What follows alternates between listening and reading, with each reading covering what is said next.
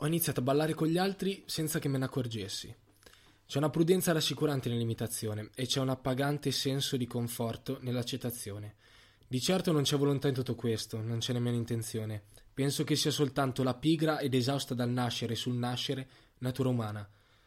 Le note sono le stesse da trent'anni, la musica da quegli insopportabili anni Ottanta non è mai cambiata, la provincia non è mai cambiata e se ha subito un cambiamento è stato in peggio. Mi sono ritrovato a fare quello che tutti fanno. Mi sono ritrovato a fare quello che la generazione precedente faceva, rimanendo impunita, già con l'indice pronto a puntare con solenne giudizio i prossimi codardi. Si dice che quando si muore delle persone rimangano solo le cose buone e a noi che in fondo siamo tutte persone buone agli occhi degli altri. Non ci ha mai sfiorato per un attimo il pensiero di avere vent'anni ed essere già morti.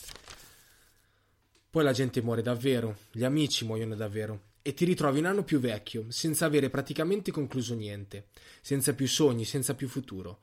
Perché anche per i propri sogni ci vuole una disciplina dettata dall'interno.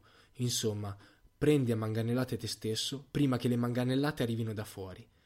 Il valzer dei codardi è la solitudine generata dall'accettazione, è la confidenza dell'ubriaco, è lo sfogo disilluso in macchina alle 5 del mattino dopo aver pippato un grammo di cocaina, è la paranoia dell'ashish.